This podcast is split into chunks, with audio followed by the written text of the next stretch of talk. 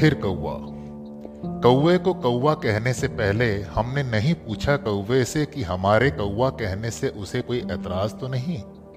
बस चट से हमने कहा, कौवा। और मान लिया कि कौओं ने मान लिया कि वे कौवे हैं।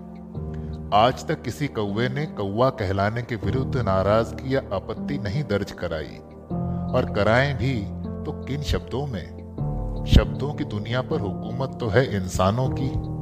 इससे पहले कि कोई आपत्ति जताता, इंसानों ने बांट लिए रंग बिरंगे सारे शब्द इंसानों के बीच। जिसमें कौवा भी एक काला शब्द है। जिसके पास ध्वनि है पर अर्थ नहीं है। कम से कम इंसानों के लिए तो नहीं ही।